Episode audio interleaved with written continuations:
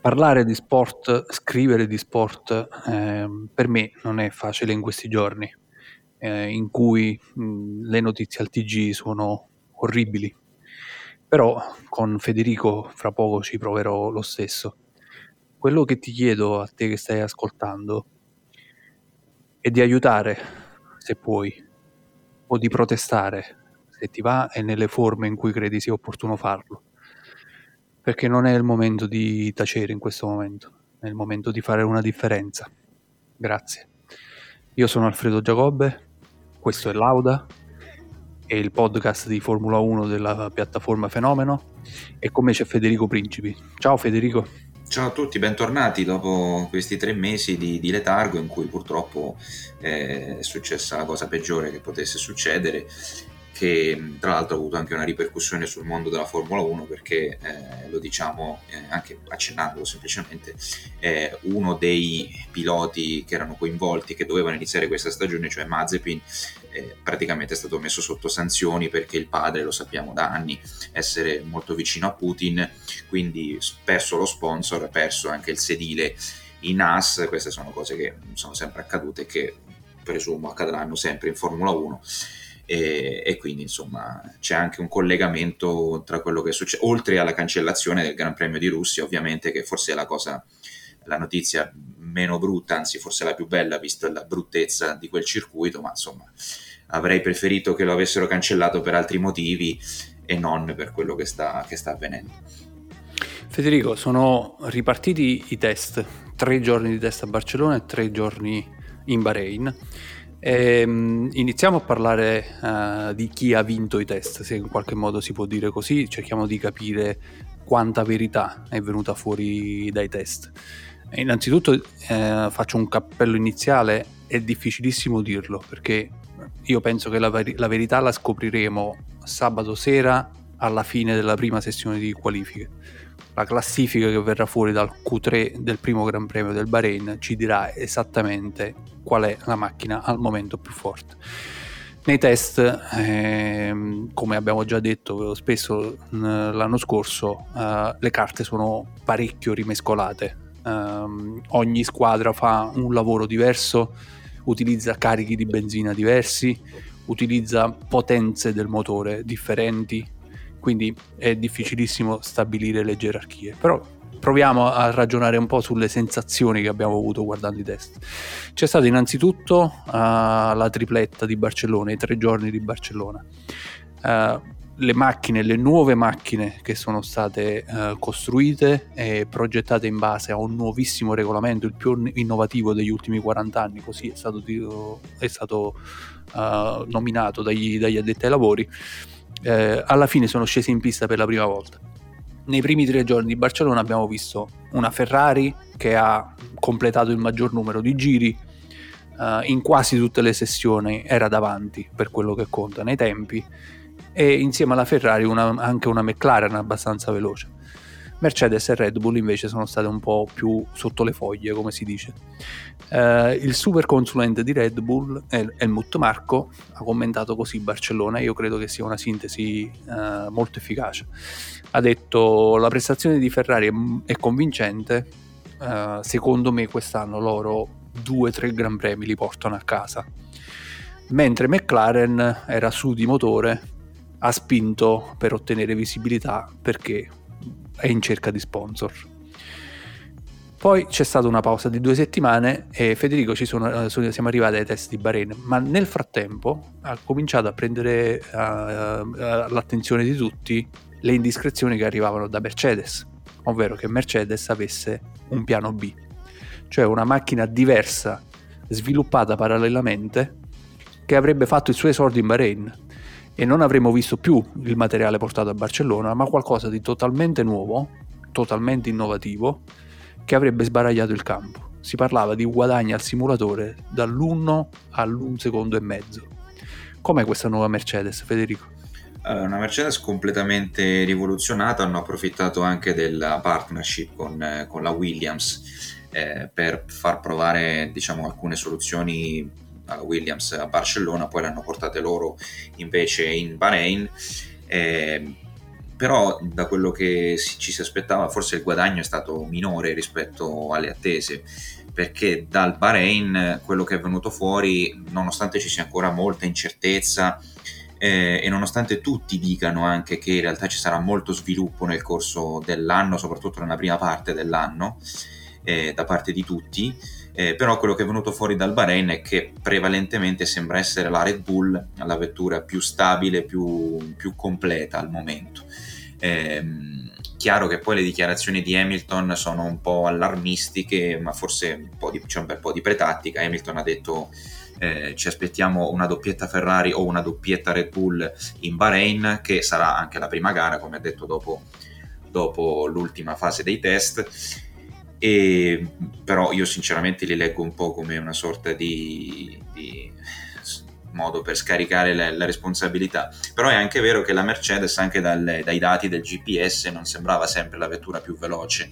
È sembrata forse un po' più competitiva nelle curve più veloci, a testimonianza che probabilmente a livello aerodinamico queste pance, questi specchietti, che tra l'altro sono sotto indagine, gli specchietti domani si oggi è lunedì, stiamo registrando, domani è martedì, ci sarà una, un'indagine del, della FIA. Eh, probabilmente queste soluzioni aiutano di più appunto dove c'è più percorrenza di curva, dove c'è più aerodinamica, più stabilità in curve veloci. Eh, però è sembrata una macchina un po' meno completa forse rispetto sia alla Ferrari che alla Red Bull. Non vuol dire che sarà più lenta rispetto a tutte e due, ehm, però forse è quella che ha avuto più problemi ehm, delle altre due nel, nel corso dei test.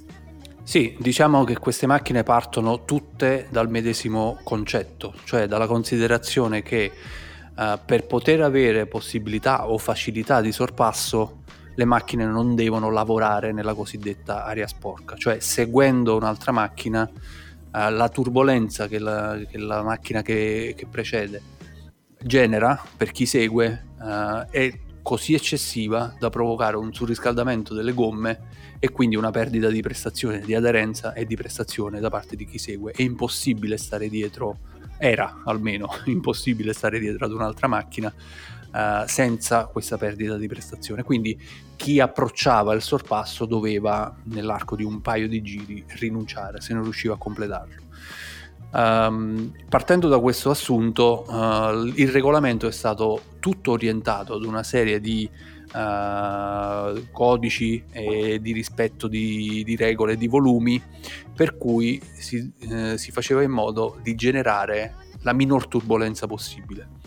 E quindi ci sono state nuove ali, nuove pance, un, un, nuovo modo di generare carico aerodinamico, il cosiddetto effetto suolo, magari qualche accenno lo faremo anche più là.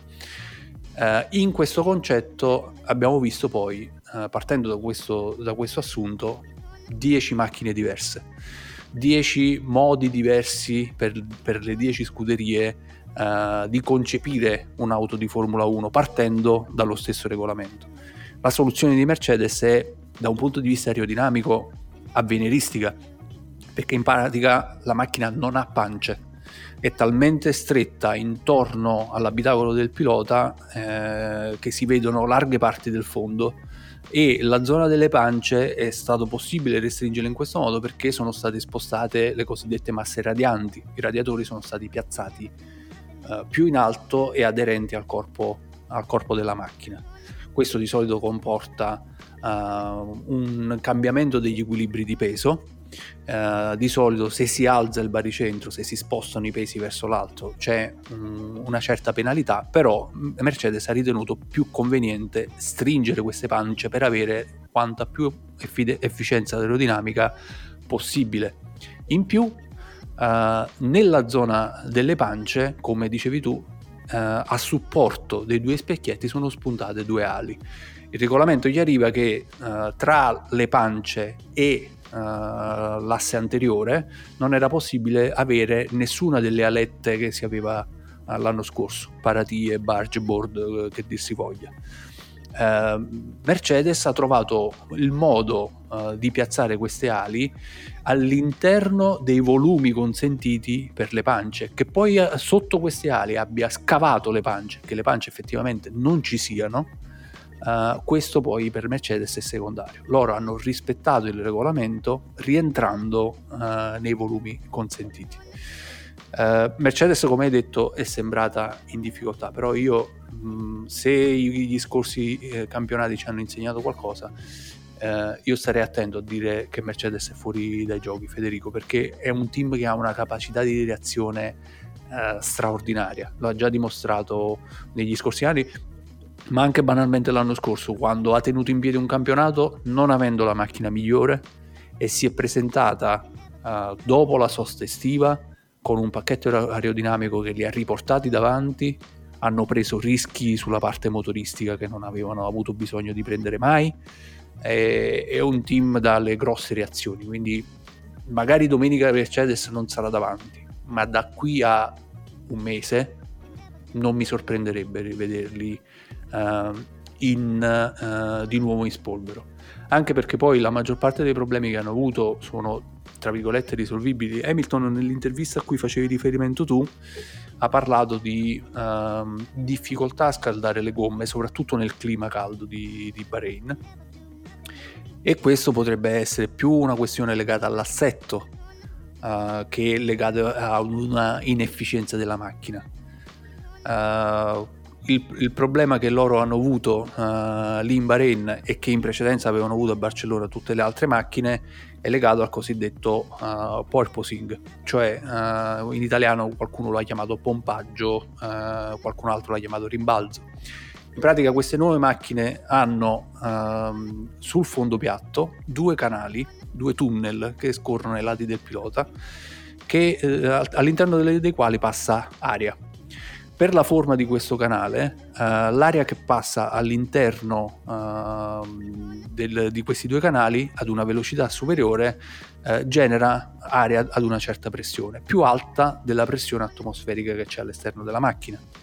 La differenza di pressione che c'è fra dentro e fuori la macchina, tra la parte dell'asfalto e l'interno di questi tunnel che corrono sul fondo, questa differenza di pressione genera una forza che fa da ventosa, attira la macchina a terra e la tiene incollata a terra. Il grosso del carico aerodinamico di queste macchine non viene più dalle ali, come era negli anni scorsi, ma viene uh, dal fondo. Ora, l'effetto porpoising cos'è? È un rimbalzo che si genera quando uh, le asperità del, dell'asfalto, tutti gli asfalti, non, esiste, non esiste un asfalto perfettamente liscio, hanno delle asperità. Queste asperità si scaricano attraverso le ruote sulle sospensioni e dalle sospensioni sulla macchina. Quando la macchina per un'asperità tocca terra, rimbalza, il cuscino d'aria che c'è sotto al fondo si annulla, la macchina tocca, non c'è più aria. Nel momento in cui non c'è più aria, non c'è più forza di attrazione, quindi la macchina perde carico aerodinamico. Questa perdita di carico aerodinamico stacca la macchina da terra. Ma nel momento in cui la macchina da terra si stacca, riprende il carico aerodinamico, quindi tende a riabbassarsi. E quindi c'è questo effetto di molla, di molleggio, di pompaggio, che è molto molto molto fastidioso. Uh, per i piloti è terribile, è un'esperienza terribile perché la macchina vibra in una maniera incredibile ad altissima velocità. Um, Pirelli ha detto anche che questo tipo di effetto porta ad un surriscaldamento delle gomme posteriori non banale cosa che poi Mercedes di solito uh, ha anche storicamente uh, avuto come problema.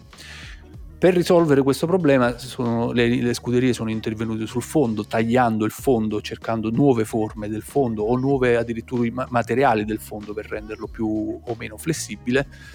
Uh, Mercedes finora non ha trovato una soluzione, se non quello che è successo poi in Bahrain, alzare la macchina da terra irrigidirla, in questo modo ha perso prestazione, ma ha evitato che i piloti uh, avessero quel, quel fastidio e quindi ha potuto lavorare.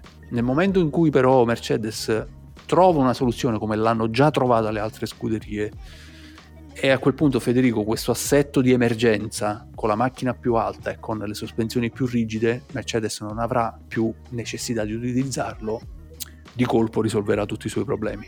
Sì, probabilmente a quel punto vedremo qual è il vero potenziale della macchina e anche perché eh, c'è da sottolineare appunto questo, cioè che da una sessione di test all'altra abbiamo visto tanti miglioramenti anche su vetture che non hanno portato una versione B come di fatto uh, è avvenuto alla Mercedes, quindi nell'arco di uno o due weekend la Mercedes potrebbe trovare appunto la chiave di volta, come del resto ha fatto anche l'anno scorso, se noi ci ricordiamo eh, nel primo Gran Premio in Bahrain eh, erano indietro a livello di bilanciamento, poi invece già dalla seconda o terza gara avevano eh, risolto alcuni problemi di bilanciamento dovuti alle poche nuove regole che c'erano state, che c'erano state l'anno scorso. E poi vedendo anche il calendario, il secondo Gran Premio è quello dell'Arabia Saudita, che dovrebbe essere forse più appannaggio della, della Mercedes, proprio perché è una pista velocissima e come detto la Mercedes forse fa un pochino più fatica nelle curve lente dove eh, a differenza di quelle più veloci non serve tanto l'aerodinamica ma serve soprattutto il cosiddetto grip meccanico, cioè l'aderenza meccanica con eh, quindi le sospensioni, la capacità di ingresso in curva, eh, la stabilità in trazione ehm, che dove forse la Red Bull sembra superiore rispetto alla Mercedes in questa fase eh, del, del, campionato. E, per cui insomma al momento effettivamente le, le, prestazioni sembrano tutte molto vicine tra i tre team di testa e possibili sono soggette insomma, a possibili cambi di, di gerarchie, di, di valori. Eh, e lo stesso vale secondo me anche nella, nella seconda parte del, del gruppone dove c'è molta incertezza. Sì, eh, mi aggancio a una delle cose interessanti che hai detto. Una macchina di Formula 1 è fatta di tante cose eh, che devono essere tra loro in equilibrio. Eh, quest'anno quasi tutte le scuderie, se non praticamente tutte, non solo Mercedes, hanno eh, spinto moltissimo sull'aspetto aerodinamico, cioè del trovare attraverso queste nuove regole la migliore efficienza possibile, il maggior carico aerodinamico possibile, la miglior pen- penetrazione dell'aria possibile. E in qualche modo tutti gli altri aspetti sono andati uh, in secondo piano rispetto all'aspetto aerodinamico. Quindi la meccanica si sta asservendo all'aspetto aerodinamico, gli ingombri all'interno della macchina si sono asserviti all'aspetto aerodinamico molto probabilmente questo genererà degli scompensi anche a livello di affidabilità, uh, per esempio, o di consumi. Quindi uh, il grosso punto interrogativo no, non è solo sulla bontà della soluzione uh, Mercedes, è magari sul fatto che Mercedes, avendo spinto più di altre sull'aspetto aerodinamico, non possa essere andata a inficiare qualche altro aspetto dal punto di vista meccanico, come abbiamo già visto sul, sul problema degli, attuale degli assetti, ma anche uh, ad esempio dal punto di vista uh, dell'affidabilità. Questi piccoli radiatori che sono spostati in altre zone della macchina riusciranno a Mercedes a garantire il raffreddamento del motore correttamente? Quindi sono tutti aspetti uh, assolutamente in divenire.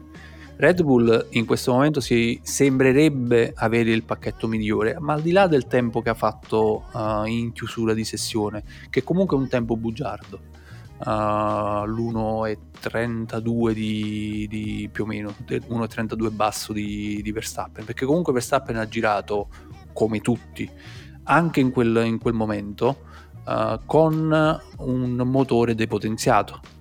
Quindi ha ancora prestazione dalla sua, come, così come ce l'hanno ancora tutti gli altri. Però la sensazione, guardando soprattutto gli on-board, è che la macchina sia molto equilibrata, uh, non si scompone in frenata, uh, non scoda in uscita di curva, è precisa in insedimento, cioè sembra essere davvero uh, un pacchetto che funziona a 360 gradi, mentre gli altri concorrenti hanno avuto qui e là uh, dei problemi.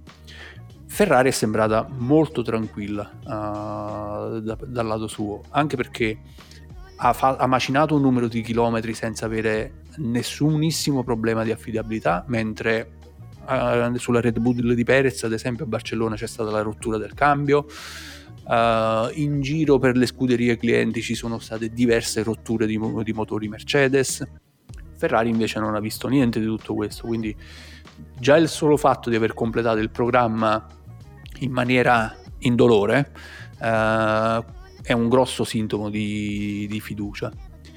E credo uh, che le parole di Sainz siano veritiere. Sainz ha detto abbiamo girato quasi sempre a pieno carico di benzina, simulando quasi solo l'aspetto della gara e non guardando all'aspetto delle qualifiche. Io ho visto dagli onboard di Ferrari che le traiettorie in curva erano tutte molto rotonde, i piloti Ferrari non hanno mai tagliato la curva e questo è un sintomo che la macchina era pesante, erano a pieno carico di benzina quando giravano. Secondo me un aspetto cruciale, Federico, è e per, per, questo credo che Ferrari si sia concentrata soprattutto su quello, è come si comporteranno quest, queste nuove macchine uh, sul um, consumo uh, degli pneumatici uh, sul passo gara. Tu hai visto qualcosa in particolare delle tre protagoniste? Ma eh, sì, quello che dici tu è verissimo. Le traiettorie rotondissime della, della Ferrari testimoniano eh, appunto che abbiano un assetto forse anche un pochino più... Di solito quando si prepara la gara si cerca di avere un assetto leggermente meno eh, sovrasterzante, meno puntato sul davanti perché tanti, fare tanti giri con questo assetto eh, porta a un consumo delle gomme posteriori. L'assetto più sovrasterzante è più adatto per il giro secco. E, e quindi, come dici tu, eh, è fondamentale il lavoro sulla gara anche proprio per la natura di queste nuove Formula 1, perché eh, la, il concetto di base che c'è appunto che è quello di ridurre il, le turbulenze, favorire i sorpassi, renderà meno importante la qualifica in, in, questa nuova Formula 1, almeno in teoria, però dovrebbe essere così. Eh, e quindi avere un, un, una maggiore possibilità in gara di effettuare sorpassi e quindi premiare chi ha il passo gara migliore. E questo è importante. Poi della Ferrari è importante sottolineare anche eh, le conferme che, che, ha fatto con eh, alcuni progressi di, di, power unit che avevamo visto la scorsa stagione, forse erano rimasti un po' nell'ombra eh, visto che il pacchetto aerodinamico non era granché, eh, però ehm, questi, questi, progressi di, di, power unit appunto sia dal punto di vista del, della prestazione ma anche dell'affidabilità, visto che la Ferrari già a Barcellona aveva, eh, era stata la squadra che aveva girato di più, eh, possono essere sicuramente importanti anche proprio per giocare con la potenza come ha fatto la Mercedes nell'ultima parte della scorsa stagione. E quindi queste sono cose importanti. E poi l'ultima cosa che volevo aggiungere sulla Red Bull che confermo perfettamente le, le sensazioni che hai detto tu sulla frenata, sull'ingresso in curva è una cosa fondamentale perché con eh, i nuovi cerchi da 18 eh, le ruote sono molto più pesanti e questo rende un po' più difficile la, l'inserimento in curva, la, la, ricerca del cosiddetto apex, del punto di corda eh, interno. Eh, e quindi avere eh, un grip meccanico che appunto è fondamentale in questa, in questa situazione, quella di ingresso curva, ehm, è un vantaggio. E la Red Bull sembra aver lavorato bene su, su, questo aspetto perché comunque le macchine quest'anno sono anche più pesanti in generale, non solo le ruote con questi cerchi più grandi e quindi ehm, di fatti appunto eh, la, la, sensazione che queste macchine possano andare più veloci eh, nelle piste con curvoni veloci o quantomeno più veloci nei curvoni veloci ma eh, guidare queste macchine a Monte Carlo sarà una sfida, eh, come ha detto lo stesso Sainz, sarà una sfida non indifferente, appunto perché sono più complicate da girare per trovare eh, il punto di corda sulle curve lente e in questo la Red Bull sembra nettamente la miglior macchina, almeno da quello che si è visto dei test in Bahrain. Sì, che, che Red Bull sia, stia bene uh, si vede anche dalle reazioni al box. Io sinceramente risatine al box di Red Bull durante i test non le avevo mai viste come si è visto negli ultimi giorni dei test di Bahrain. Però ti ripeto, c'è ancora un aspetto uh, che non abbiamo eh, svelato, cioè tutti i motori erano giù uh, di potenza. Uh, in Bahrain in, sul rettilineo del traguardo si toccano i 320-325 all'ora. Uh, durante le prove Ferrari, Red Bull e Mercedes non ho mai visto una velocità superiore ai 285. Quindi 40 km sotto vuol dire che i motori erano molto depotenziati. Matteo Bobbi di Sky con il GPS è addirittura riuscito a ricostruire la cambiata di Mercedes e ha scoperto che Mercedes montava dei rapporti del cambio molto più corti di quelli uh, che si monterebbero normalmente su una pista come Bahrain proprio per preservare il motore e limitarne la velocità. Quindi uh, ad oggi non sappiamo qual è il motore più veloce, il motore Mercedes che sulla fine della scorsa stagione aveva avuto problemi di affidabilità, il motore Ferrari, il super fast con la nuova parte eh, elettrica, con la nuova benzina Shell che recupera i cavalli persi eh, dal, da questa iniezione del 10% del bioetanolo che da quest'anno è obbligatoria per tutti, o il motore Red Bull che non è più Honda ma è gestito interamente in casa da Red Bull. Quindi su questo aspetto uh, dov- dobbiamo ancora capire uh, chi può tirare fuori dal motore l'asso della manica. Uh, oltre alle risatine in Red Bull, io ho visto dichiarazioni da parte di Binotto ai microfoni di Sky abbastanza aggressive per il personaggio, perché comunque Binotto è stato l'emblema dell'understatement in qualche modo, anni e anni a gettare acqua sul fuoco. Binotto che dice seguiteci domenica che ci sarà spettacolo, vuol dire che qualcosa in tasca si è conservato. Anche se la Ferrari è sembrata la macchina con il pacchetto più uh, definitivo, tra virgolette, tra tutte, mentre le altre erano in evoluzione. È interessante notare tra le parole di Binotto anche il fatto che lui che a lui non interessi tanto chi stia davanti domenica, ma chi sia davanti agli altri fra 4-5 Gran Premi, perché queste macchine cambieranno molto rispetto alle macchine che abbiamo visto nei test. Già Red Bull ha portato un, un, un nuovo uh, pacchetto aerodinamico da, in due settimane. Mercedes ha portato proprio una versione B della macchina. Ferrari ha portato un nuovo fondo. Quindi le, le, le scuderie stanno già lavorando, uh, ricevendo dati dalla pista, rielaborandoli e portando nuove soluzioni. E questo tipo di dinamica lo vedremo nelle prime gare, dove le gerarchie potranno rimescolarsi parecchio fino a raggiungere una certa, una certa stabilità. Uh, Federico, di... sì, volevo solo aggiungere che Vai. la stessa Alpine, eh, per bocca del direttore Perman, ha annunciato che farà un pacchetto dopo 4-5 gare, quindi anche da dietro potrebbero eh, insomma, provare a recuperare con eh, nuovi pacchetti e nuove, nuove soluzioni. Insomma. Ti volevo pro- proprio portare a parlare di, di, chi sta dietro. Molto velocemente, secondo te, uh, nei test, chi è salito e chi è sceso invece rispetto alle gerarchie dello scorso anno? Allora, chi è, chi è sicuramente salito molto, ma eh, anche perché più in basso di lì non poteva andare, è la Haas che a detta anche dello stesso Norris eh, è una vettura che è decisamente progredita rispetto eh, all'anno scorso, l'AS che poi qualche decimo lo guadagnerà anche dal, dal fronte piloti perché eh, se n'è andato Mazepin e è tornato Magnussen che per quanto sia inattivo, almeno in Formula 1, inattivo da un anno, però comunque è un pilota più esperto che può anche insegnare qualcosa a Schumacher.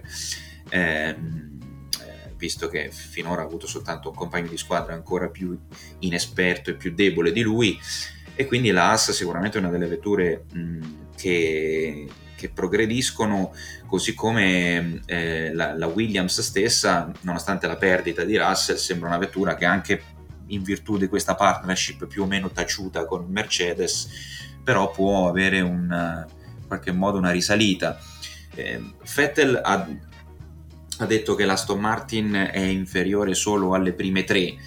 Visto come aveva concluso la scorsa stagione, anche Aston Martin qualcosa in più dovrebbe provare a raccogliere.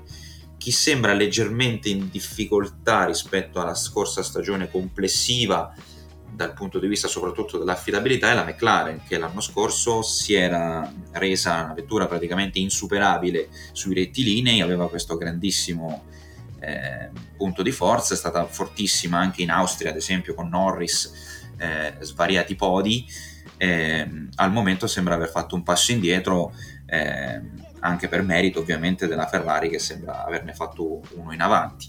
Eh, questa è la situazione, un po' più incerto il fronte della, dell'Alpine che è andata male a Barcellona, è andata meglio invece in Bahrain, sembra aver eh, risolto i problemi di porpoising eh, anche lei, però io mi aspetto molta confusione, confusione positiva ovviamente, nelle lotte a centrogruppo. Mi aspetto cambi repentini di, di gerarchie da un Gran Premio all'altro, tanto sviluppo, eh, c'è parecchio insomma da, da, decifrare in quelle zone centrali del, del gruppone.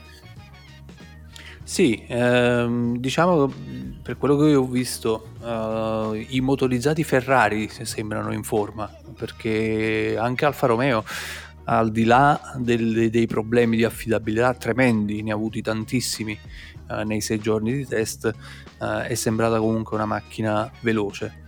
Eh, Assa allo stesso modo è sembrata aver, aver recuperato velocità, qualche diciamo eh, sintomo tra virgolette del recupero di Haas si poteva avere già a dicembre perché che tutti avessero investito sul 2022 lasciando perdere lo sviluppo del 2021 lo abbiamo sentito da tutti i team, i team principal e praticamente eh, tutta la Formula 1 sembrava concentrata sul 2022 però la prima macchina che è arrivata a passare il crash test è stata la Haas subito dopo la Ferrari. Quindi questo di solito è un sintomo che si è lavorati bene, si è iniziati presto a lavorare, quindi uh, che la AS fosse meglio di quella che era l'anno scorso io un po' me l'aspettavo. Uh, Alpine in realtà io l'ho vista in difficoltà, sinceramente. L'ho vista in difficoltà con entrambi i piloti. Alonso ha dichiarato che l'ultimo giorno e mezzo è stato abbastanza positivo, ma i, i quattro giorni e mezzo precedenti sono stati un disastro. Ha detto quello che porto a casa di buono è che abbiamo capito in che direzione andare, abbiamo capito quali sono i problemi e abbiamo un, un'idea di come risolverli. Però i problemi restano fino a che non ci sarà uh, una soluzione e probabilmente il pacchetto aerodinamico fra cinque gare a cui facevi riferimento tu è quel tipo di soluzione e fin quando poi non verrà montata e provata in pista eh, ci sarà da soffrire per Alpine. Questo sì, dimmi, dimmi. Sì, no, no, volevo, no, era solo per dire che comunque il fatto che eh, le, mm, eh, queste nuove regole siano state posticipate di un anno eh, può aver favorito quelli che hanno avuto meno da, da lottare nel 2021. Eh, mi riferisco magari alla Ferrari che appunto è arrivata per prima eh, con nuovo progetto. Eh, è chiaro che Mercedes e Red Bull, per quanto abbiano a un certo punto anche limitato lo sviluppo del 2021, però hanno lottato fino all'ultimo giro dell'ultima gara per vincere il titolo e ehm, avere un anno in più in questa direzione può aver aiutato questi team che nel 2021 sono andati male, come appunto la, la stessa Haas, eh, con i soldi anche che non ci saranno più eh, del magnate russo. Certo, e parliamo un po' di, queste, di, questo nuovo regolamento, di queste nuove macchine, abbiamo già detto più o meno qual era uh, l'idea di base dalla quale la, la, la, la, federazione si è mossa e perché ha spinto su questo tipo di regolamento. Diciamo che secondo me c'è anche un secondo aspetto uh, che va un po' in secondo piano, ma, non, ma neanche tanto, cioè uh, l'idea che uh, irrigidire il regolamento avrebbe prodotto uh, macchine più o meno tutte uguali. E avere macchine tutte uguali significa avere piloti più vicini tra loro, aumentare la competizione, avere vincitori diversi ogni domenica banalmente, quindi questo renderebbe il prodotto uh, in qualche modo più appetibile uh, da vendere per gli sponsor, per il, per il, pubblico e anche per il pubblico non consueto della Formula 1, cioè un pubblico nordamericano ad esempio. quello che abbiamo visto già Federico è che come già dicevamo 10, scuderie hanno portato in pista 10 progetti diversi, 10 interpretazioni dello stesso regolamento, che è clamoroso. È una roba pazzesca perché le macchine sono davvero tutte diverse e ognuno ha azzardato uh, una soluzione innovativa. C'è in ogni macchina, dalla scuderia più piccola ai top team. Quindi se io fossi uno dei delegati tecnici della federazione già sarei preoccupato sì, Questo tra, l'altro, no, anche lo stesso budget cap va in quella direzione, no? visto che si sta ulteriormente stringendo anno dopo anno la quota massima di budget disponibile per cercare di rendere tutto il più omogeneo possibile. Sì, sì, sì, sì. Questo non, non significa però che le macchine sono diverse per soluzioni ma abbiano uh, prestazioni lontane perché può darsi benissimo che le macchine in realtà in pista uh, nonostante partano da assunti diversi poi vanno a convergere su prestazioni molto simili. Mi sembra difficile sinceramente però uh, l'anno scorso in Bahrain c'era una differenza di 5 secondi tra il primo e l'ultimo classificato.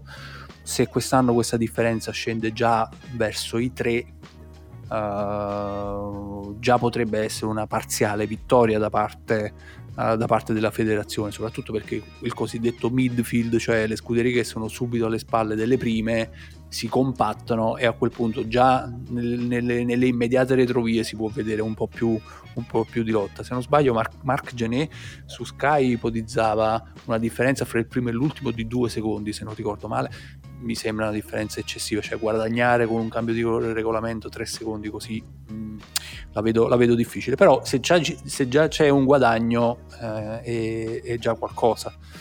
Eh, Federico, come cambia lo stile di guida in queste nuove macchine? Come, come girano? Come sarà diverso guidarle? Eh, guarda, come, come detto prima, ehm, mi sono sembrate, anche a detta dei piloti, delle macchine dove eh, è, più, è più faticoso l'ingresso in curva eh, delle macchine più, più, complicate da portare nelle, nelle, piste più lente, in parte anche per via del, della riduzione di carico aerodinamico, ma soprattutto per via di questi cerchi nuovi. Eh, tra l'altro questi cerchi nuovi che dovrebbero facilitare la, l'apprendistato di, del cinese Guan Yuzu dell'Alfa Romeo che eh, è l'unico pilota che viene da due anni consecutivi in Formula 2 con questo tipo di cerchi, visto che la Formula 2 ha anticipato al 2020 l'adozione di, di questi cerchi. E questo può in maniera limitata ovviamente però può favorire quei piloti che questi cerchi l'hanno già provati compreso anche lo stesso Schumacher e lo stesso Tsunoda della, della, dell'Alfa Tauri anche se poi loro l'anno scorso sono tornati indietro ai cerchi da 13 in Formula 1 ehm, Cambia in parte anche la ricerca della, della, temperatura, anche se quest'anno la finestra di utilizzo della temperatura degli pneumatici sembra essersi ampliata, eh, almeno quelle, queste erano le intenzioni di Pirelli, e quindi ehm, dovrebbe essere più semplice appunto ehm, portare le gomme in giusta temperatura e non surriscaldarle troppo. Eh, ovviamente però eh, ci saranno eh, piste, situazioni in cui questo problema avverrà eh, in ogni modo, anche perché la gomma, essendo più sottile, visto che il cerchio appunto è più grande, eh, tende ad avere meno, meno risonanza, no? meno sollecitazioni eh, laterali, meno, meno oscillazioni. Eh, per cui qualcosa, qualcosa, cambia, avere qualche difficoltà di inserimento può provocare degli scompensi, magari a gestire il, la sterzata, magari a gestire un sottosterzo a centro curva che diventa sovrasterzo in uscita ehm, perché chiedi di più allo sterzo, ehm, qualcosa può cambiare. Eh, però appunto quello che cambierà di più secondo me saranno le dinamiche di gara con eh, sicuramente con più lotte e con più sorpassi. Sì, sul, sulle curve si sono fermati, soffermati quasi tutti, su, tutti i piloti, in particolare sullo uh, stile di, de, dell'impostare la curva e sulla frenata. Uh, sulle, sulle, curve Verstappen ha detto ad esempio che l'inserimento è particolarmente difficile al di là di tutti gli aspetti legati al peso e alle gomme eh, una Formula 1 pesa, se non sbaglio, a vuoto 800 kg, questa Formula 1, che è tantissimo. Tra l'altro, uh, scusami, le, diversi hanno detto che saranno leggermente sovrappeso, compresa la stessa Red Bull, almeno all'inizio, eh, rispetto al peso minimo, eh, però che non dovrebbe essere un grosso problema. Sì, sì, sì, sì, sì. E Verstappen sottolineava il fatto che al di là di tutti gli aspetti meccanici, uh, l'ingresso in curva è anche ostacolato dalla ruota stessa che è più grande e quindi in alcuni punti l'ingresso è praticamente cieco. Uh, la traiettoria sembrerebbe che sia diversa rispetto a quella a, a quella del, degli scorsi anni, più, più netta da, da, un certo punto di vista, cioè la frenata sarà leggermente più lunga, le macchine resteranno di più verso l'esterno della curva e poi taglieranno violentemente verso l'interno. E questo sarà fatto soprattutto perché queste macchine hanno bisogno di essere messe con le ruote dritte quanto prima è possibile per poter scaricare uh, i loro cavalli a terra. Uh, questo per evitare anche um, un sovrasterzo di potenza in uscita uh, delle quali queste macchine sembrano soffrire. Uh, quasi tutti i piloti hanno detto che queste macchine sono estremamente sbilanciate o imprevedibili sul retrotreno. I piloti hanno parlato anche della frenata. Leclerc è stato bravissimo a Sky a spiegare come cambia il tipo di frenata perché ha detto che il grosso del peso che il pilota uh, mette nel piede uh, quando schiaccia il freno è ad inizio frenata e questo non è cambiato rispetto all'anno scorso. Quindi sui 70-80 metri il, pil- il, pilota va giù quanto più forte possibile sul peso, col peso del piede sul, sul, sul pedale del freno. Uh, il problema di queste macchine è che il grosso del loro carico aerodinamico um, è generato dal, dai tunnel dal fondo piatto. E uh, il, il, fondo funziona tanto meglio quanto è più alta la velocità, tanto più carico genera quanto è più alta la velocità. Quindi quando si va a frenare e la velocità uh, si abbassa, di colpo la macchina perde aderenza, non, non ha più uh, il carico aerodinamico che aveva inizialmente. E quindi dice Leclerc, in quel momento, in una fase successiva della frenata, bisogna stare molto attenti a, a parzializzare con il pedale del freno uh, e dare il giusto peso sul pedale, uh, non né troppo poco né troppo né, né tanto, uh, in modo da poter tenere la macchina dritta prima di, di impostare la frenata, ri, ralle, continuare a rallentare senza che questa perdita di, di carico infici il resto della frenata. Um, da questo punto di vista io mi aspetto uh, cose abbastanza brillanti da due piloti in particolare. Tu facevi riferimento ai piloti di, di, Formula 2 che hanno già avuto modo di provare queste gomme, io mi aspetto grandi cose da Verstappen e da Leclerc, perché sono due piloti che in passato hanno uh, dimostrato, al di là di tutte le altre qualità che hanno, di adattarsi molto velocemente ai cambi di, anche sulle piste nuove, anche su macchine che non sono perfettamente equilibrate, di trovare un nuovo equilibrio nella loro guida per poter far rendere al meglio il mezzo meccanico. Quindi io mi aspetto che prima degli altri uh, Verstappen e Leclerc sappiano sfruttare queste nuove macchine. Poi piano piano ci arriveranno anche gli altri, ma nelle prime una o due gare mi aspetto che loro due facciano uh, meglio di chiunque altro. Uh, Federico, a proposito di, di, piloti, si è mosso anche il mercato piloti perché tu citavi uh, l'arrivo di Magnussen già prima dell'inizio del, uh, dell'inizio del mondiale. Magnussen, peraltro, non è un pilota meno cattivo, tra virgolette, di Mazepin. Eh? Se qualcuno sentisse la mancanza di un villain in, for- in Formula 1, Magnussen ha tutte le caratteristiche. Per, se non sbaglio, Fernando Alonso ha detto che è uno dei piloti più scorretti con i quali abbia mai corso. Credo sia peggio anche di, di Mazepin eh, sotto molti aspetti. Quindi su, su, non, su, questo non sentiremo la mancanza. No. Ci sono stati anche dei rinnovi, sono stati, ci sono stati anche dei rinnovi importanti, hanno rinnovato uh, Verstappen e Norris. Che segnali sono questi secondo te? Mi ha sorpreso di più quello di Norris, in realtà, ehm, considerando che comunque l'anno scorso ha fatto un bel salto di qualità e si è dimostrato insomma, pilota che con il pacchetto giusto può, può già forse lottare per il titolo. Eh, però evidentemente McLaren ha un progetto eh, di un certo tipo e quello di Verstappen non mi ha particolarmente sorpreso ehm, considerando comunque che Red Bull già eh, non sembra aver eh, patito insomma, l'addio di Honda, sembra già comunque competitiva anche per l'anno eh, in cui dovrà difendere il titolo. E, però chiaro sono, sono, piloti molto giovani, poi le carriere si stanno ancora, ancora allungando negli ultimi anni, quindi è chiaro che, che, che, so, che, è un segnale importante a livello di progettualità delle, delle loro scuderie. Eh, per cui non, ripeto, non mi ha sorpreso quello di Verstappen. Eh, per quello che riguarda Norris, eh, forse evidentemente le opzioni con l'arrivo di Russell e Mercedes e con la permanenza di Leclerc e Verstappen nelle altre top team, forse le opzioni, altre opzioni non erano particolarmente percorribili per lui. Eh, il problema secondo me sta proprio qui nel tipo di opzioni che avevano al, al di là dei piloti le scuderie stesse Uh, perché una cosa stranissima da notare innanzitutto è la lunghezza di questi contratti. Io ho contratti spalmati su pluriennali in Formula 1, così lunghi, non ne avevo quasi mai visti. Uh, e questa già è una prima, una prima stranezza. Uh, Norris è strano anche da un altro punto di vista il suo rinnovo. Aveva rinnovato l'anno scorso, quindi questo ci fa capire A quanto tenga McLaren e quanto valuti il talento di Norris.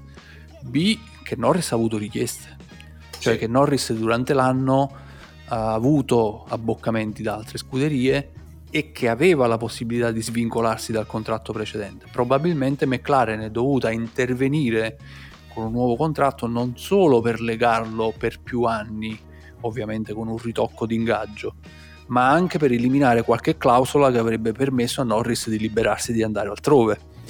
E questo è un aspetto che dobbiamo considerare. Ehm, eh, i, i, piloti migliori della generazione dei Verstappen, dei Norris, eh, i Russell in Mercedes, i Leclerc in Ferrari, hanno tutti contratti lunghi.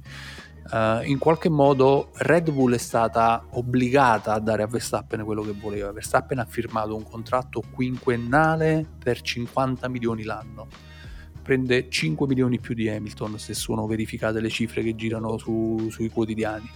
Hamilton ha firmato un biennale per 45 milioni l'anno scorso ed è una cifra per un campione del mondo uh, considerevole, ma ci sta. I, da sempre in Formula 1 i campioni del mondo hanno beneficiato di uno status che gli altri piloti non avevano e a livello contrattuale questo si rifletteva nelle cifre. Ehm, Norris eh, prende uno stipendio uh, di più o meno 29 milioni di euro, che è qualcosa in più, ma non tanto rispetto a quello che prende il suo compagno di squadra Ricciardo. Nessuno dei due è campione del, ha mai vinto un mondiale. Norris ha, ha più chance di, di Ricciardo magari di vincerlo per l'età, oltre che magari per il talento.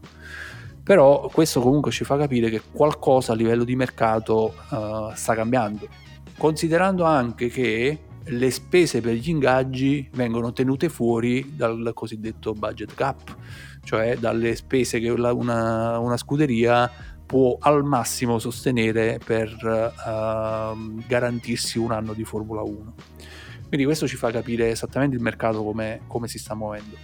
Mercedes, eh, Verstappen eh, si è legato uh, con Red Bull eh, prima ancora di vedere come sarà questa Red Bull, quindi facendo un grosso atto di fiducia. Red Bull ha dovuto uh, legarsi a Verstappen perché piloti così bravi in giro banalmente non ce ne sono. Uh, Mercedes sta scommettendo da anni su Russell e questa scommessa deve pagare adesso perché Hamilton non, ha una carriera infinita, ha, ha 36 anni e prima o poi eh, dovrà essere sostituito. E piloti in giro, vista la lunghezza dei contratti, non ce ne sono, quindi Russell ha una grossa responsabilità sulle spalle, dovrà essere supportato da subito sicuramente, non sarà un Bottas secondo me, però eh, questo significa che comunque uh, il pilota deve, deve, deve, deve valere, deve, dimostrare di valere il posto lì in, in, Mercedes. E penso, Federico, che a breve avremo anche il rinnovo di Sainz, perché un pilota che fa la prima stagione come l'ha fatta Sainz non può non rinnovare, è in scadenza quest'anno. È probabile, sì, eh, nonostante l'anno scorso già eh, inizio stagione Binotto avesse già quasi detto che il destino di Mick Schumacher è quello di arrivare in Ferrari, sottintendendo che insomma forse Sainz potesse essere già sacrificabile, eh, però eh, la stagione che ha fatto eh, quasi obbliga la Ferrari a tenerlo per i, per i prossimi anni. Eh, pilota che cresce anno dopo anno, che ha una regolarità incredibile a livello di, di risultati, di piazzamenti, quindi eh, potrebbe, potrebbe, esserci. Non so la situazione di Perez se dovesse fare un'altra stagione come quella scorsa, nonostante poi alla fine sia stato anche decisivo per il titolo, però forse ecco, la finestrella in, in Red Bull si potrebbe aprire per, per qualcuno, forse quello è il posto, anzi direi sicuramente sembra essere quello il posto più, più a rischio dei top team. Eh, la Red Bull non ha mai avuto paura a mettere un, due piloti forti uno contro l'altro, quindi magari l'occasione per qualcuno per eh, puntare a quel sedile potrebbe esserci. Eh, questo è un tema anche per tutto l'anno, eh? qual è il pilota che uh, riuscirà a superare un certo numero di aspettative per meritarsi un, il sedile di una macchina che l'anno scorso ha vinto il mondiale piloti, che quest'anno si candida a vincere piloti e costruttori. Ad oggi io vedo soltanto Gasly con il talento per andarsi a sedere su un sedile del genere e gli altri dovranno, dovranno dimostrarlo. Gli altri stesso... dovranno dimostrarlo quest'anno in pista. Sì, lui stesso ha detto che questa è, la, questa è, l'ultima stagione, l'ultimo treno che ha per tornare in Red Bull dall'anno prossimo. Se non dovesse riuscirci, sarebbe finita la sua esperienza, insomma, nella bolla della Red Bull. Vediamo, vediamo, vediamo. Ci sono molti temi uh, di interesse già a partire uh, da domenica prossima, Federico. Noi siamo pronti e anzi vogliamo proprio godercelo questo mondiale, non vediamo l'ora. Sì, senza dubbio, ehm, anche perché insomma già le prime, due, le prime, due, gare saranno su due piste che a me piacciono particolarmente, sia il Bahrain che, che l'Arabia Saudita, eh, nonostante la pericolosità insomma, della pista di, di, Jeddah, però a livello tecnico è, è bellissima da vedere, quindi eh, già questo insomma. Poi tra poco c'è Imola che è stato confermato, quindi eh, staremo a vedere insomma la mia pista pre- preferita a quel punto. Sì, sì esatto. Va bene, ciao Federico, grazie mille, alla prossima. Ciao, grazie. Ovviamente mh, invitiamo insomma, a riascoltare la prima parte del podcast, anzi i primissimi secondi, insomma, perché il messaggio di questi tempi è, è importante anche al di sopra della, della, bellezza e della passione per lo sport. Ci sono cose che purtroppo sono, sono più importanti. Un saluto a tutti. Ciao.